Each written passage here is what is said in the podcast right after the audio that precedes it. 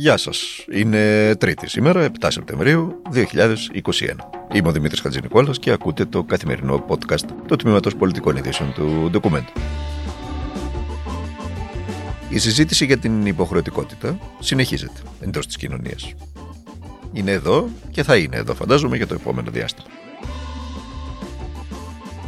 Και οι κυβερνητικοί αξιωματούχοι στον δημόσιο λόγο τους κάθε λίγο και λιγάκι αφήνουν όλα τα ενδεχόμενα ανοιχτά ενώ για διεύρυνση της υποχρεωτικότητας και σε άλλες εργασιακές ομάδες.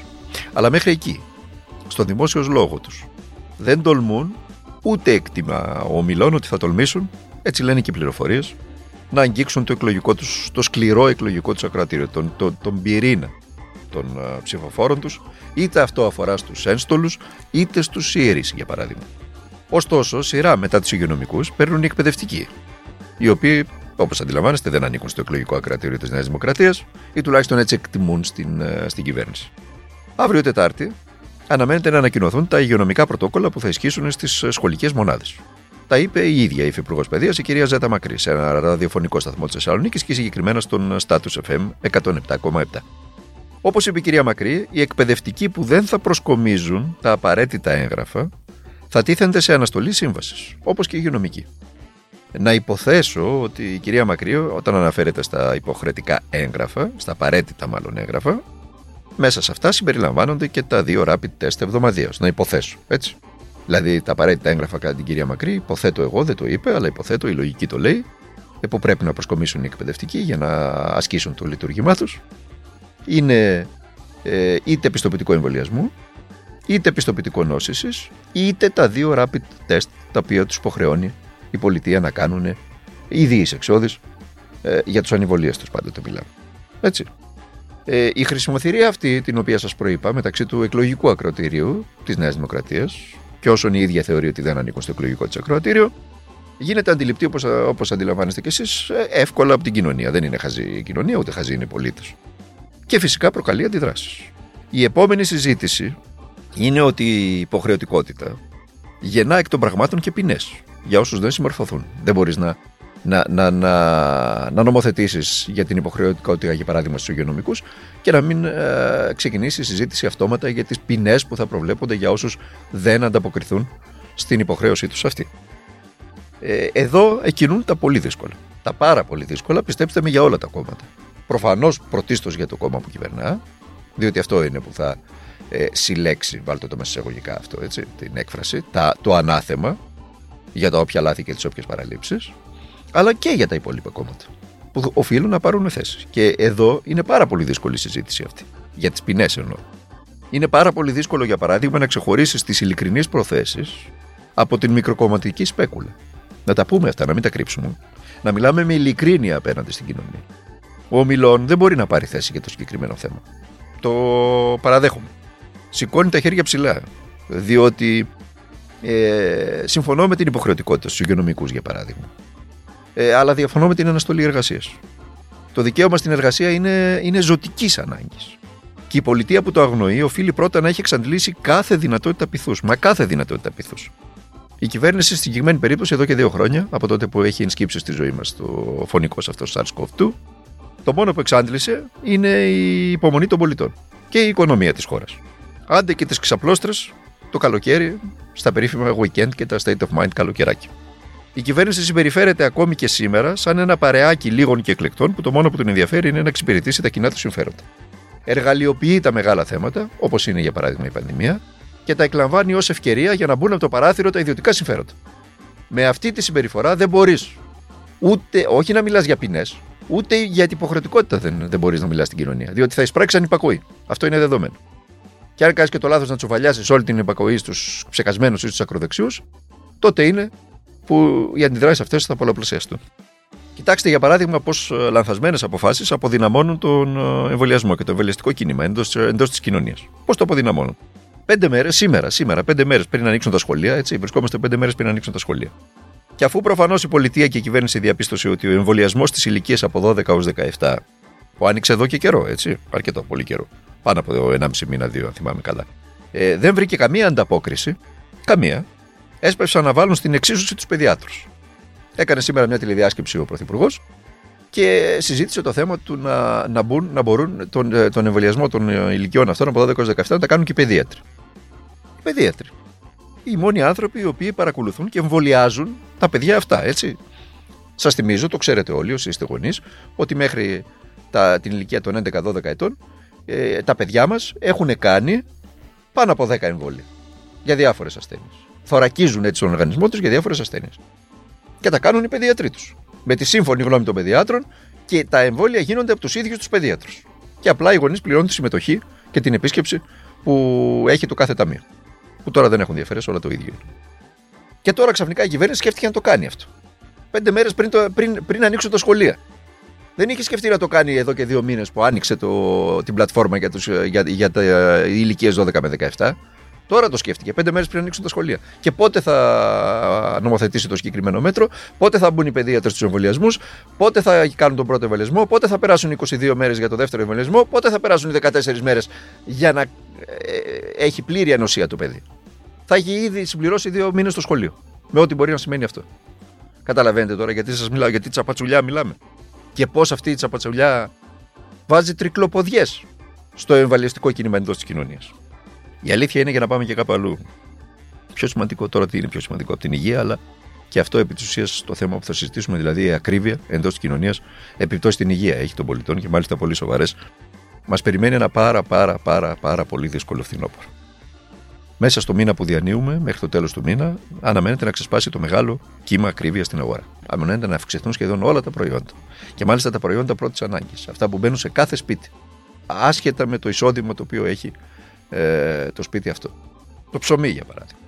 Η αύξηση στις τιμές του ηλεκτρικού ρεύματος, των καυσίμων, των πρώτων υλών και των διεθνών τιμών των τροφίμων ε, έχει ήδη προκαλέσει αύξηση στις τιμές ε, παραγωγού της ελληνικής βιομηχανίας κατά 10,2% με βάση την ε, Ελστάτ. Έρχονται όμως και πολύ πολύ σημαντικές αυξήσεις.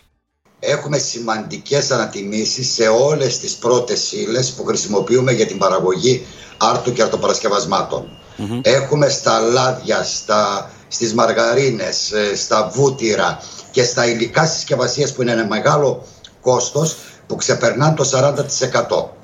Αυτό ξεκίνησε σταδιακά σιγά σιγά μέχρι αρχές του χρόνου και τώρα είναι στην κορύφωσή του. Έχουμε 32% αύξηση στα άλευρα και πληροφορία ότι τον επόμενο μήνα επίκειται και άλλη αύξηση.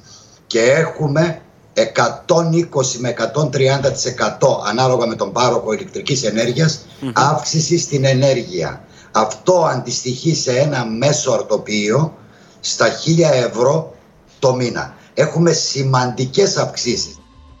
Αυτός που ακούσατε ήταν ο πρόεδρος της Ομοσπονδίας Αρτοπιών, Μιχάλης Μούσκιο. Περιέγραψε ο άνθρωπος το τι έχει συμβεί μέχρι τώρα και τι θα συμβεί τις επόμενες μέρες. Επί της ουσίας, κάθε αρτοπείο στι γειτονιέ μας αναμένεται, είπε ο κ. Μούσκιο, ακούγεται υπερβολικό, αλλά τι να σας πω, αναμένεται ε, ε, τα έξοδά του να αυξηθούν κατά χίλια ευρώ μηνύως.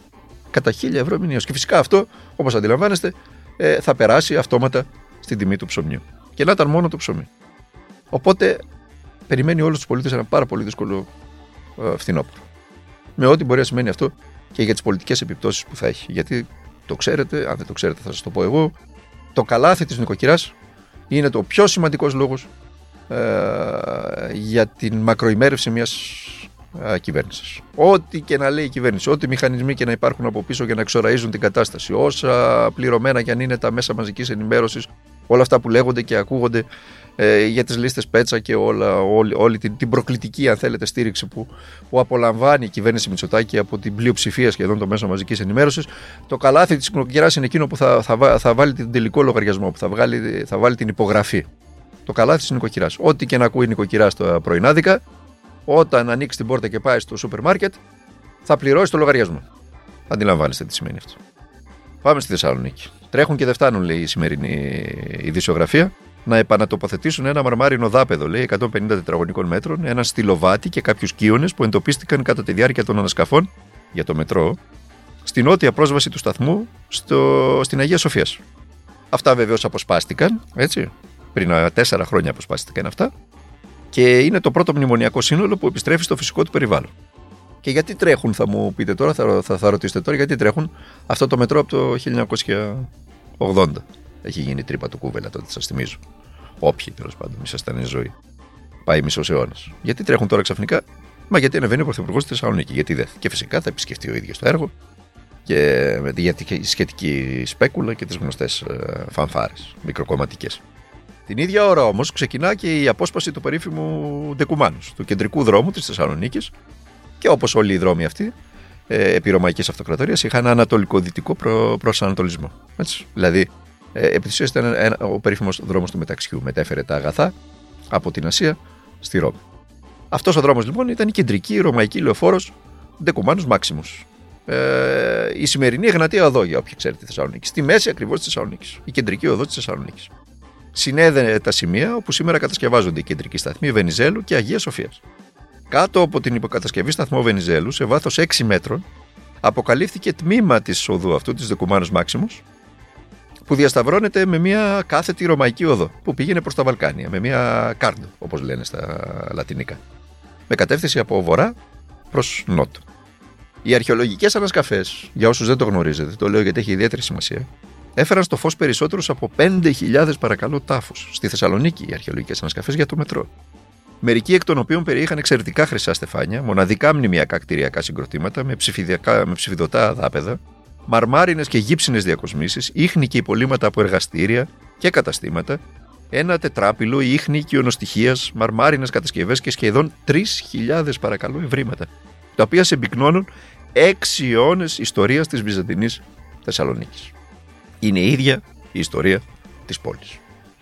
Εκεί παίχτηκε ένα μεγάλο πολιτικό, παύλα κομματικό, παύλα ε, οικονομικό ε, παιχνίδι συμφερόντων. Για το αν αυτά τα πραγματικά εξαίρετα ευρήματα, η ίδια ιστορία της πόλης, που θα προσθέσουν και αξία στην πόλη, το αντιλαμβάνεστε αυτό, δεν χρειάζεται να πούμε κάτι παραπάνω, αν θα παραμείνουν στα, στους σταθμούς ή αν θα ξυλωθούν από τους σταθμούς και όλο αυτό το, το πανηγυράκι που παίχτηκε γύρω από αυτό. Θα υπάρξουν και αντιδράσεις βέβαια από τους ανθρώπους που επιμένουν πως αυτά τα ευρήματα έπρεπε να παραμείνουν ε, στους χώρους στους οποίους βρέθηκαν παράλληλα με την ε, λειτουργία των, του μετρό και των σταθμών του μετρό και να μην αποσπαστούν από εκεί.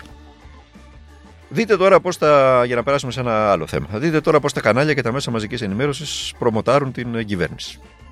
Αλλιεύω από την ιστοσελίδα του Sky σήμερα. σήμερα. Ε, όπως μας πληροφορούν λοιπόν οι συνάδελφοι εκεί, άλμα κατά 16,2% το δεύτερο τρίμηνο του 2021, σε σύγκριση με το ίδιο χρονικό διάστημα το 2020, κατέγραψε το ακαθάριστο εθνικό εγχώριο προϊόν. Με βάση τα διαθέσιμα εποχικά διορθωμένα στοιχεία της Ελστάτ. Ενώ σε όρους όγκους, κατά το δεύτερο τρίμηνο του 2021, παρουσίασε αύξηση κατά 3,4 σε σχέση με το πρώτο τρίμηνο του 2021. Η επιστροφή, λένε οι συνάδελφοι του ΣΚΑΙ, στην ανάπτυξη για την ελληνική οικονομία είναι δυναμική με κατανάλωση, επενδύσεις και εξαγωγές να καταγράφουν αύξηση από 12 έως 22,6%. Καταλάβατε τι γίνεται τώρα. Προσέξτε, προσέξτε.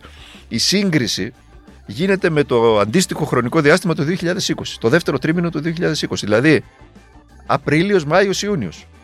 Είναι το τρίμηνο όπου η χώρα ήταν σε περιοριστικά μέτρα. Τα καταστήματα ήταν κλειστά, η χώρα ήταν σε lockdown, ε, οι αναστολές εργασίας ίσχυαν και συγκρίνουν το τι συμβαίνει σήμερα με εκείνο το διάστημα και προκύπτει ανάπτυξη 16,2%.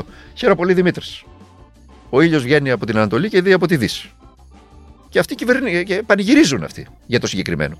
Δηλαδή, κλείσαμε τη χώρα τρεις μήνες, μηδενίστηκε το, το, έπεσε το ΑΕΠ 20% και συγκρίνουμε τώρα το διάστημα εκείνο με εκείνο και μας προκύπτει μια αύξηση 16,2% και λέμε πανηγύρια. Ζήτω η οικονομία, αναπτύσσεται η οικονομία με ταχύτητα του με 16,2%. Αλήθεια, ποιον κοροϊδεύουν, πραγματικά ποιον κοροϊδεύουν.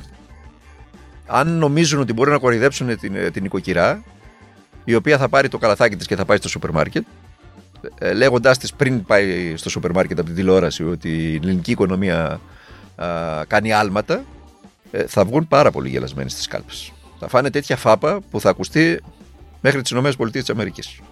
Της μέκα του παγκόσμιου οικονομικού καπιταλισμού. Αυτά δεν έχουμε να πούμε κάτι, κάτι άλλο. Αύριο Τετάρτη. Θα τα ξαναπούμε με το καθημερινό podcast του Τμήματος Πολιτικών Ειδήσεων του Ντοκουμέντο. Μέχρι τότε να περνάτε και να είστε καλά, να προσέχετε τον εαυτό σας, να προσέχετε και τους ανθρώπους που αγαπάτε. Δεν μας χαρίζετε τίποτα σε αυτή τη ζωή.